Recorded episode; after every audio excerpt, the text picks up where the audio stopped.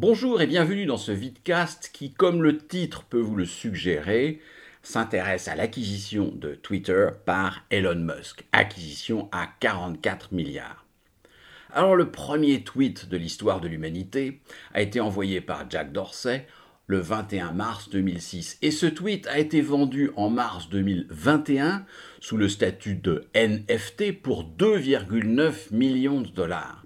Eh bien aujourd'hui, l'entrepreneur qui a acheté ce tweet veut le vendre et il l'a mis en vente en avril 2022 à 48 millions de dollars il a lancé une mise aux enchères. Simplement, c'est un raté absolu et il semblerait que éventuellement il puisse en tirer un peu plus de 30 000 dollars, ce qui démontre que le marché des NFT n'est pas encore un marché arrivé totalement au professionnalisme et à la maturité. Alors revenons aux choses sérieuses. Bien évidemment, il y a ce premier tweet le 21 mars 2006. Jack Dorsey et trois autres personnes vont fonder Twitter. Il va en être le premier CEO, puis va être remplacé par un autre cofondateur, Evan Williams, en 2008. En 2009, Dorsey va créer Square, qui va devenir Block pour la blockchain, mais le symbole de Square sur le marché sera SQ. Vous vous rappelez que Square apparaît dans deux vidéos de la Academy. L'une est consacrée à Square et l'autre est consacrée à Afterpay et au marché du paiement fractionné. Evan Williams est remplacé par Dick Costolo en 2010, et puis Jack Dorsey revient en 2015, et puis Parag Agrawal devient CEO en 2021. Donc c'est un peu chaotique. Mais au milieu de tout ça, il y a la mise en bourse qui va s'effectuer dans l'enthousiasme le 7 novembre 2013, le premier jour de la cotation.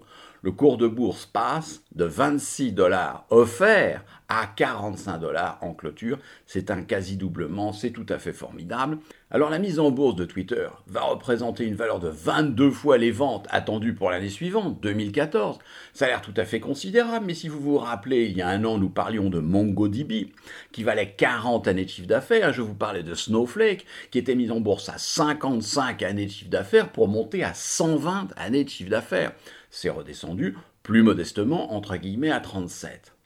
Alors au début, ça se passe mieux que la mise en bourse de Facebook qui avait eu un an avant et qui avait été un désastre absolu. Simplement, lorsque le cours de bourse s'établit à 45 dollars, vous avez un certain nombre de personnes qui disent c'est trop cher, ça vaut maximum 40 dollars, etc. Alors comment a évolué le cours de bourse? Eh bien, il est passé de 45 au moment de la mise en bourse à 16 dollars début 2016, à 77 dollars début 2021. Aujourd'hui, il est à 49 dollars. Donc l'évolution de Twitter va être assez chaotique, alors que dans le même temps, le Nasdaq va augmenter relativement régulièrement, même si, comme vous le savez, ces dernières semaines, il y a une évolution négative. Reprenons l'histoire. En fait, il y a un certain nombre de questions qui se posent régulièrement sur la qualité du management, sur la qualité de l'allocation des ressources au sein de Twitter. Un exemple est parfois cité, l'acquisition de Tidal, qui est possédée par le rappeur Jay-Z pour 300 millions de dollars un site de news va simplement commenter avec l'acronyme WTF, et je vous invite à en deviner la signification. Ce qui va se passer immédiatement, c'est une chute de la capitalisation boursière de 7 milliards de dollars de Twitter. Alors après, ça va remonter, puis après, ça va descendre, puis après, ça va remonter à nouveau, etc. Il y a quelques semaines, Elon Musk annonce avoir acquis 9,2% des actions, et puis va offrir 54,2 dollars par action. Alors on va mentionner la mise en œuvre éventuelle d'une pilule empoisonnée qui limiterait les droits de vote à 15%. Finalement, il va y avoir accord du conseil d'administration. Musk va être le grand gagnant et annonce sortir Twitter du marché. Simplement, lorsque le cours de bourse est à 49 dollars, alors que l'offre est à 54,2, ça veut dire qu'il y a quand même quelques doutes quant au financement et à l'agrément apporté par les autorités de régulation. Intéressons-nous à nouveau à l'histoire, mais à l'histoire financière maintenant de Twitter.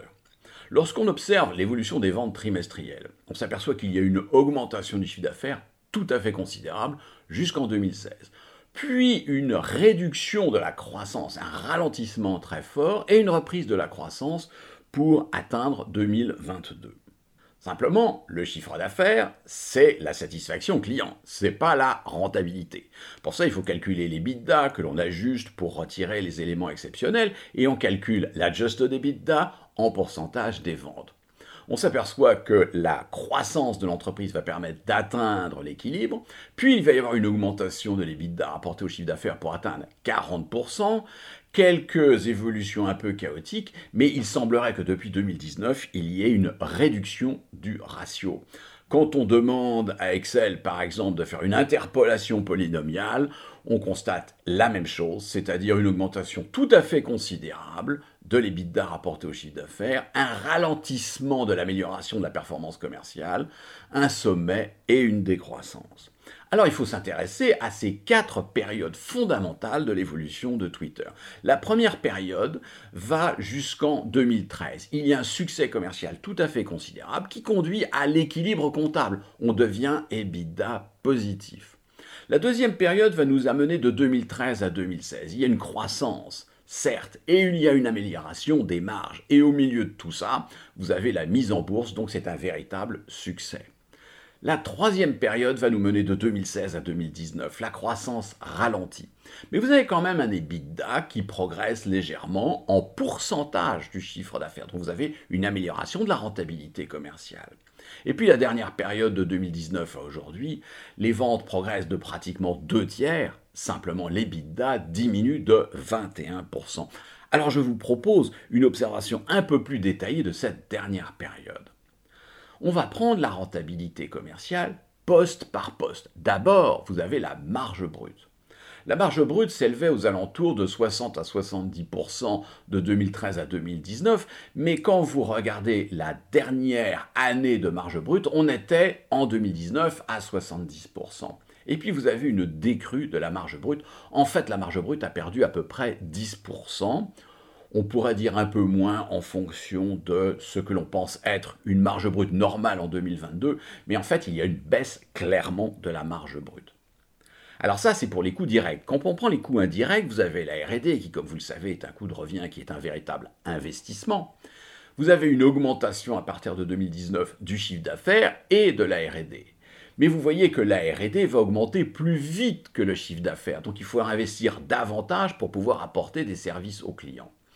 Et pour faire simple, la recherche et développement qui représentait un peu moins de 200 millions de dollars représente quasiment 400 millions de dollars aujourd'hui. Et donc vous avez une augmentation du ratio RD sur vente, sur chiffre d'affaires, sur revenu de l'ordre de 8%. Ça vous consomme autant de rentabilité que l'augmentation du coût de revient des ventes.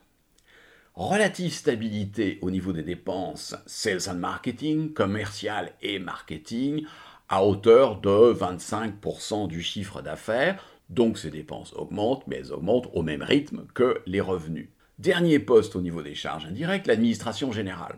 Alors là, on pourrait s'attendre à des économies d'échelle, c'est-à-dire à ce que le chiffre augmente, mais moins vite que le chiffre d'affaires, moins vite que les revenus. Ce n'est pas tout à fait le cas, et en fait, le ratio administration générale sur revenu va augmenter d'à peu près 3% sur la période. Alors, si on fait un récapitulatif de tout ça, poste par poste. Vous avez une baisse de la marge brute de 5 à 10%, une augmentation de la RD de 8%, commercial et marketing c'est stable, et 3% de perte de productivité d'administration générale. Au total, ça vous fait perdre plus de 20% de marge d'EBITDA.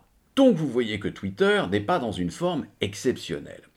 Alors Musk va proposer 44 milliards de dollars. Maintenant, la première question qui se pose, c'est financer l'acquisition avant même le problème de l'agrément des autorités de régulation.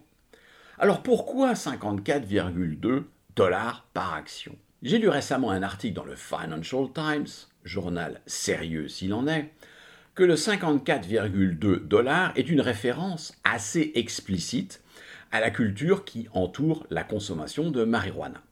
Le Financial Times fait référence à un rapport de l'ONU que j'ai lu. Effectivement, en 2015, l'ONU mesure, estime le nombre de personnes qui consomment régulièrement de la marijuana dans diverses régions du monde.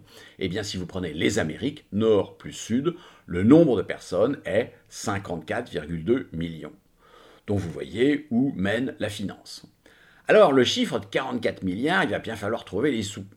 D'abord, 25,5 milliards de dollars constituent de l'endettement, dont 12,5 milliards garantis par les actions Tesla possédées par Elon Musk. Ensuite, Musk va vendre un certain nombre de ses actions.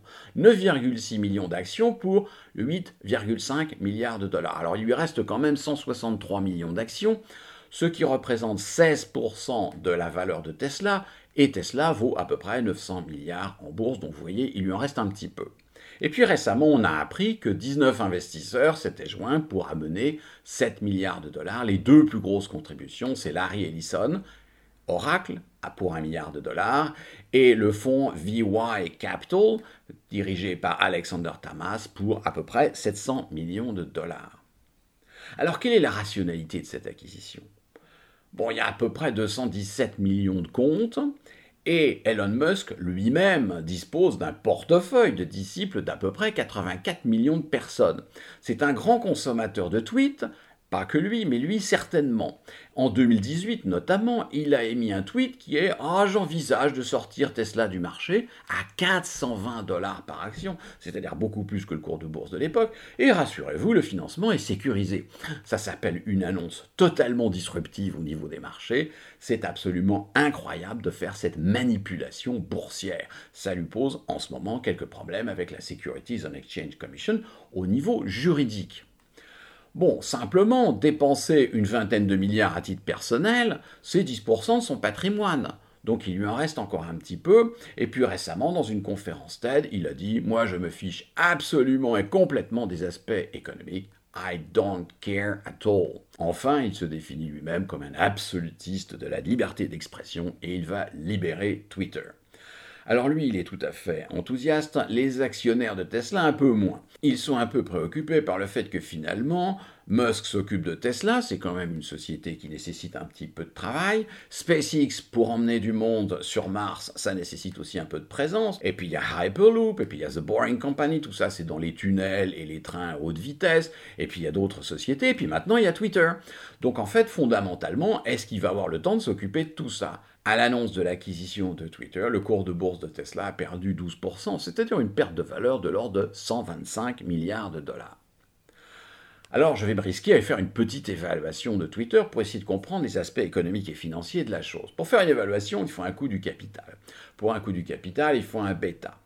Lorsque l'on regarde l'évolution du bêta de Twitter depuis sa mise en bourse, vous vous rappelez que je calcule souvent un bêta à 12 mois et à 36 mois. Le bêta à 12 mois est beaucoup plus volatile que le bêta à 36 mois, ce dernier reflétant beaucoup plus l'évolution à moyen terme du risque systématique de la firme.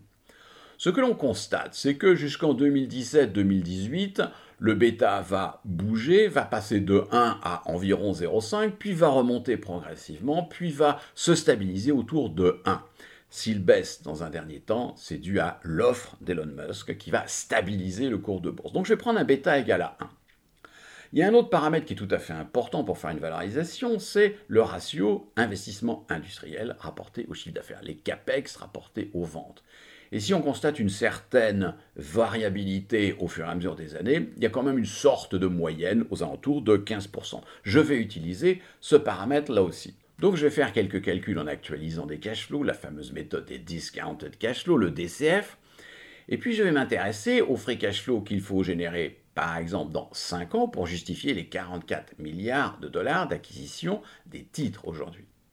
D'abord, coût moyen pondéré du capital. Il n'y a pas de dette, il y a plus de cash que de dette, donc le coût moyen pondéré du capital, c'est le coût des capitaux propres.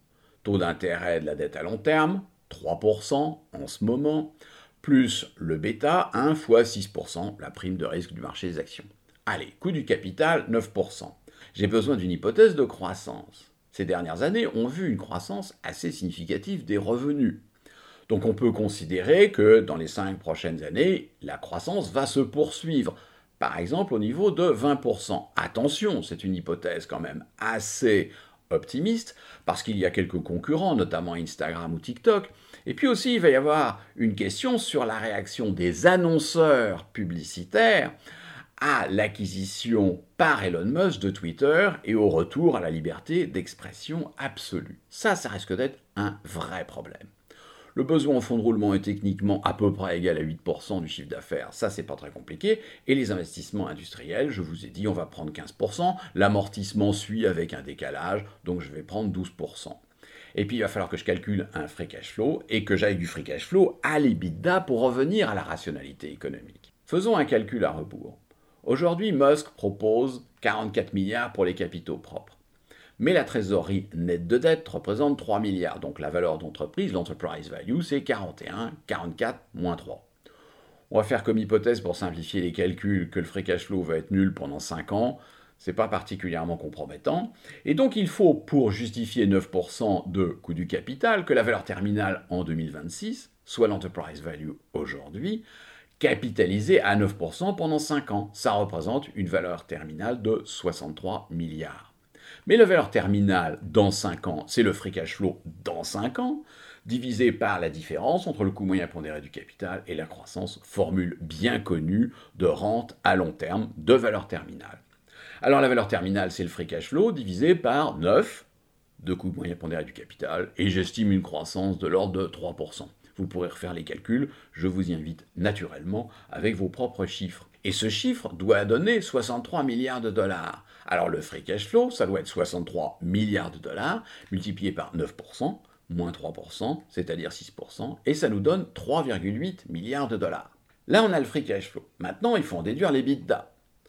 Si mon hypothèse de croissance du chiffre d'affaires se vérifie, le chiffre d'affaires, les ventes, c'est 5 milliards aujourd'hui, c'est 5 milliards plus 20% pendant 5 ans, ça fait 12,4 milliards dans 5 ans. La formule du free cash flow, c'est les bidas net d'impôts, plus l'économie d'impôt sur amortissement, moins la variation de BFR, moins les investissements industriels. Alors c'est l'EBITDA, ça c'est ce qu'on cherche, net d'impôt multiplié par 1 moins le taux d'impôt, plus l'économie d'impôt sur amortissement, parce que vous vous rappeler que les amortissements sont déductibles.